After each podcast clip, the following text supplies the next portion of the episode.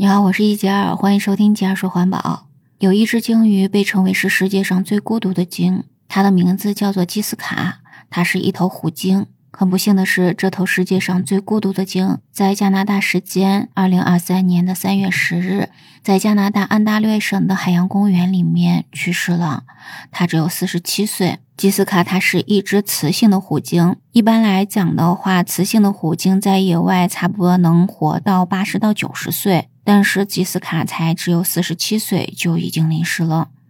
吉斯卡的这一生过得也真的是很不容易。他在一九七九年被人类捕捉到，当时他才只有三岁。加拿大的一家海洋公园就买下了他。然后呢，从一九七九年到一九九二年这么长的时间，吉斯卡就表演了上千场的演出。那么在没有演出的时候呢，他也去不了其他的地方，只能在一片小水池里边转圈儿。后来，从一九九二年到二零零四年，吉斯卡和另一头虎鲸生下了五只虎鲸的幼崽，但是这五只虎鲸幼崽却没有一个能够活到成年。他的第一个孩子出生在一九九二年的八月二十四号，是一只非常可爱的雄性的虎鲸宝宝，但是这只虎鲸宝宝只存活了两个月就死了。基斯卡的第二个宝宝是一九九四年出生的，但是呢，只活了四岁，在一九九八年就死掉了。一九九六年的时候，基斯卡生了第三个宝宝，但是呢，这只宝宝也只活到了二零零一年。在一九九八年的时候，基斯卡生了第四个虎鲸宝宝，但是这一头虎鲸宝宝也只活到了二零零四年。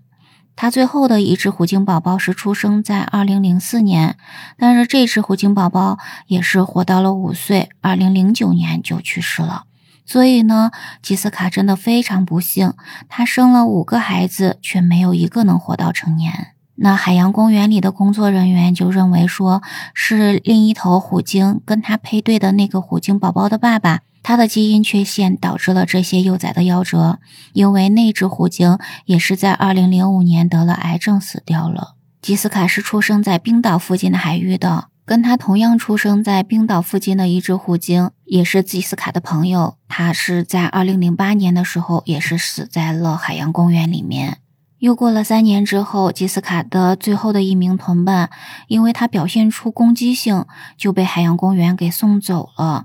也就是说呢，从二零一二年到现在，吉斯卡除了失去自由之后，又相继失去了伙伴。所以在这十多年里面，吉斯卡可以说成为了这里唯一的虎鲸，也被大家称为是世界上最孤独的鲸。那么不知道你对虎鲸有多少的了解啊？虎鲸呢，它们其实是非常社会化的一种动物，也就是说呢，它们喜欢群居，而且呢，它们都是那种很大的群体，它们呢是特别的喜欢在一起交流的，特别喜欢集体的这种行动的。而且呢，他们是那种母系氏族啊，也就是说呢，宝宝们都是跟妈妈们在一起生活的。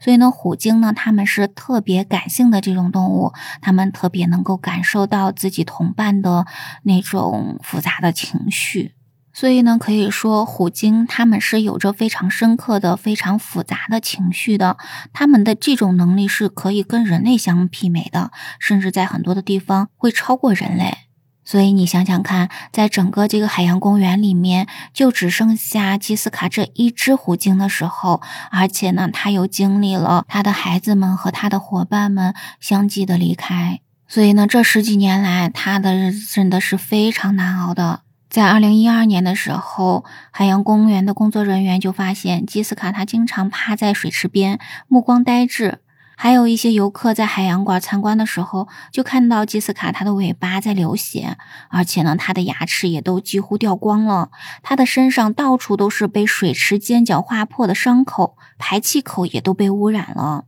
有一位反对圈养鲸鱼的人，他曾经就录制了视频，就是基斯卡他在用头去撞那个围栏，去伤害自己。那么这种行为实际上是因为呢，他被俘获之后，在人工的环境中圈养给他带来的压力所带来的结果。所以呢，可以说基斯卡并不是唯一出现自我伤害的虎鲸，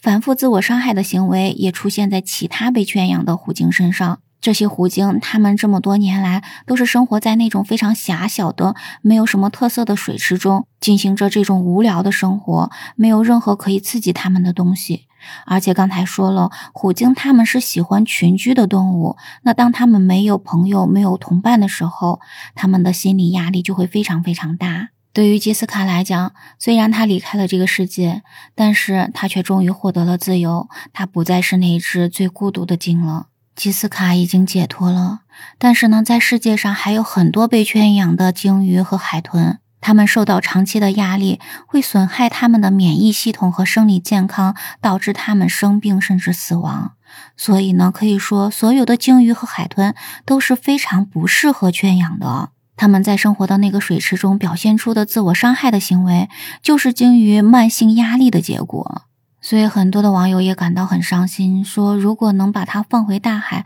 说不定它们还能多活好几年呢。也有些网友说，有些动物真的不要放在动物园，看看野生动物纪录片不好吗？以前还是很喜欢去动物园看那些动物的，但是呢，从这样一个报道中，我就感觉到，我们去动物园看动物，对他们来讲，圈养在那么一小块地方，他们又没有很多的朋友，不能在一起玩耍，这对他们是不是太残忍了一点啊？希望我们以后有更好的去认识这些动物的方法，而不是把它们圈养在一个非常狭小的地方，让他们没有办法跟同伴在一起生活。让他们的身心受到这么大的伤害，你觉得我们还需要这样的动物园吗？你觉得我们应该怎么样才能更好的保护这些动物呢？可以在评论区给我留言来讨论讨论哦。我们今天就先分享到这里吧，感谢你的聆听。如果喜欢我的节目，不要忘记关注、订阅、点赞、好评哦。我们下次节目再见，拜拜。